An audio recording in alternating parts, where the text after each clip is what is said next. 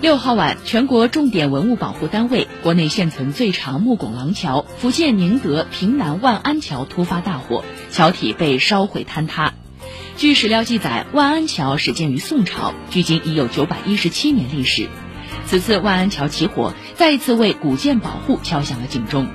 光明网的文章说：“文物古建的生命只有一次。”文物古建承载着中华民族的基因和血脉，保护好这些文物古建，就是在保护中华民族精神生生不息的根脉。稍后编辑推荐详细讨论。